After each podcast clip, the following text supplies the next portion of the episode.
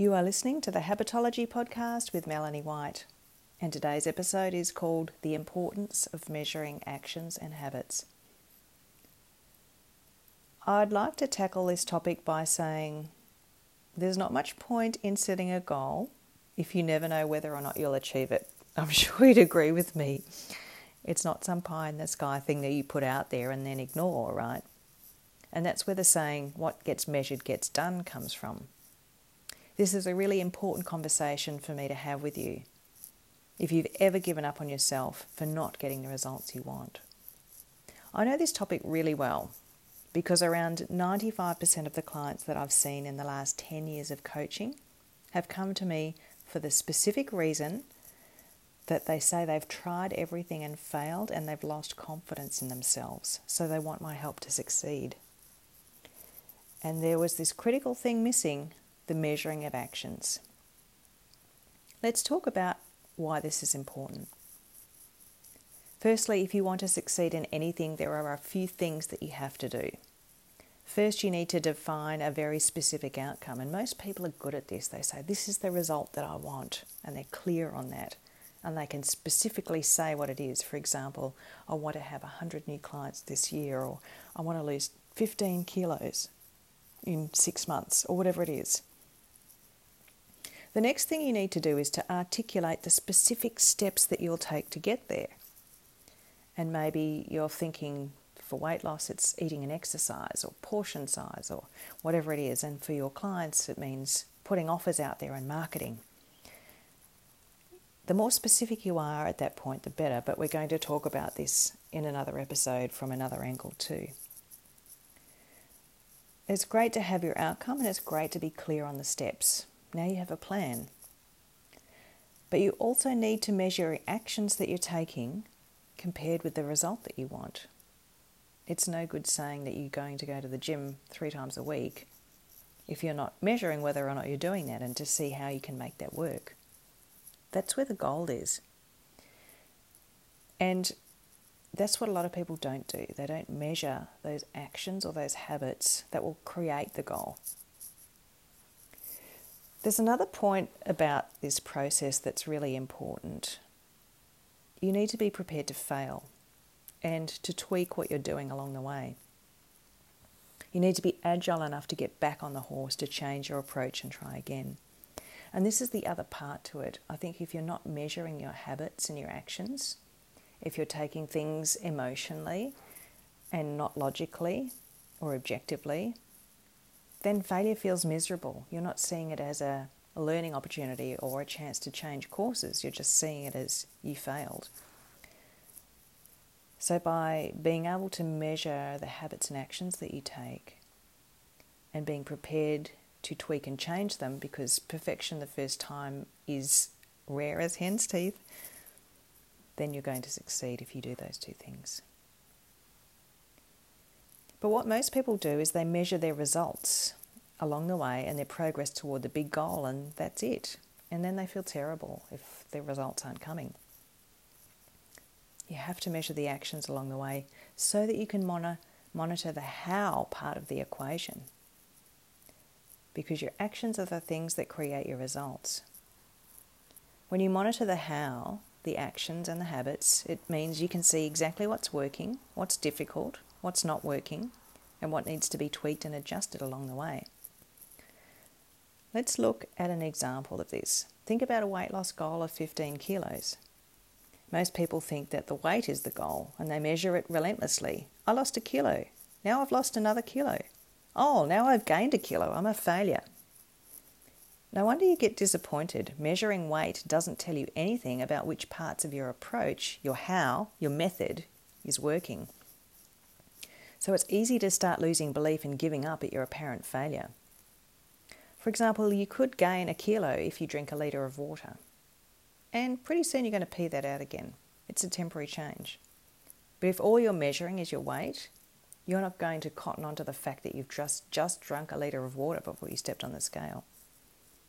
You could also gain a kilo because you've put on muscle at the gym, and muscle is the main fat burning powerhouse in your body. So it's a really good thing to gain muscle mass because it's the primary vehicle for losing weight. But the thing is that there's a lag time. You gain muscle first, then a week or two later, your weight sees a drop as a result of increased metabolism caused by the muscle mass. But if all you're doing is measuring weight, your final weight, the outcome, then you won't see any of this. You'll only see the gain and you'll feel like a failure.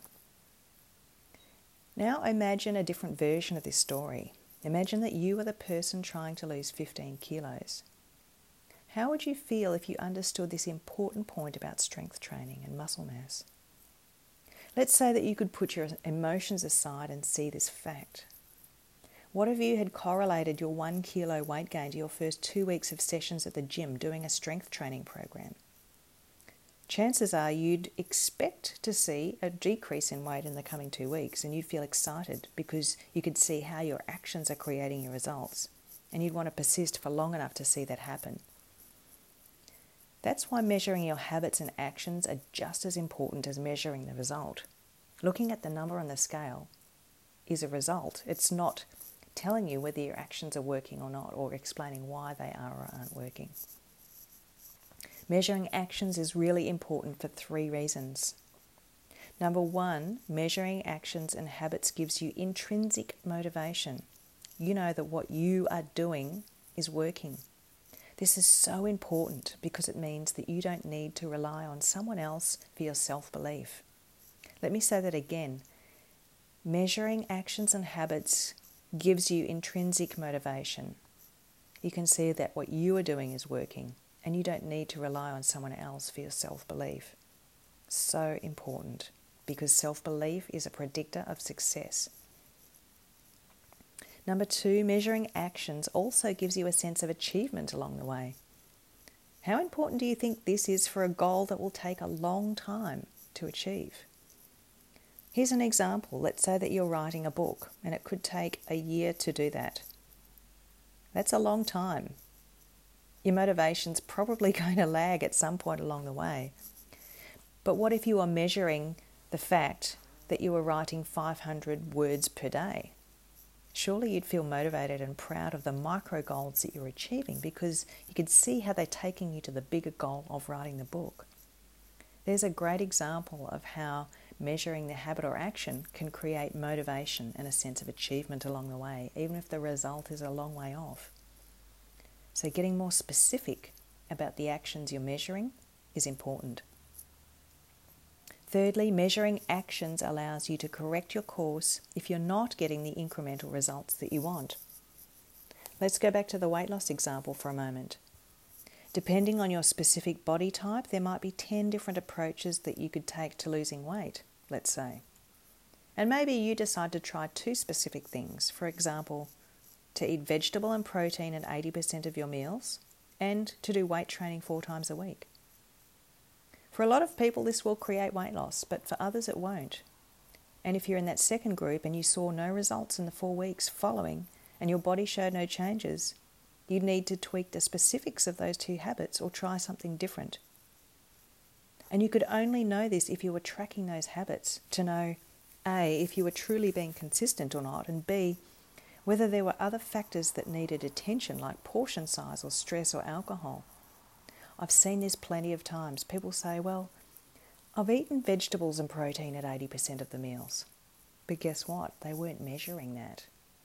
And then when the conversation unfolded, they said, well, there was this chocolate and there was that Coke and there was this, this and that. All these other things crept in because they hadn't been measuring what they were eating. Similarly, I've had people say to me that they're training four times a week, and when we explore what they're doing, they're doing they're not even raising a sweat or they're not even getting a pump. They're doing a very light training program that's not appropriate for them. So, on the surface, it can look like you're doing the right thing, but unless you're really honestly measuring and monitoring the quality of the habit, then you won't get those results. So, in other words, just because you're taking action it doesn't mean that you're going to get the results you want. And this is going to happen most of the time, probably. You might have to try and fail several times before you find the right approach. Even if the process you're following is proven and has worked for somebody else, it doesn't mean that it'll work for you. You are a unique person with a unique body and mind and personality. So you'll have to find your own formula for success for whatever it is that you're trying to succeed at. Pursuing a goal is highly individualized. If two people want the same result, the way they get there might be entirely different. And that's why your commitment to measuring and tweaking the process to get the results you want is as important as measuring your progress to the result itself. Just one more point on this before we wrap up for today. The more specific the action that you're taking, the more likely you are able to adjust the habit to succeed in getting the result you want. So, just to recap that process again, it's important that you decide on the specific outcome that you want to achieve. You need to get really specific with the actions or habits that you'll take to get there, and then to measure those actions, including the quality of them, compared with the result you want. Do this for three to four weeks. Doesn't matter if you're in business or in health or whatever area your goal is in. See what happens. Consider the quality of the habits and look at what needs to tweak and adjust. Don't make drastic changes, I'd say. Make small incremental changes because sometimes it's a tiny thing that can make a big difference. Okay, over to you. I would invite you to look at the way you're assessing success, to look at the way you're measuring your goals and your progress toward them, and to think about how you can improve the quality of your measurements so you can more likely get the success you want. That's it for me today. Thanks for listening, and I look forward to seeing you soon. Bye for now.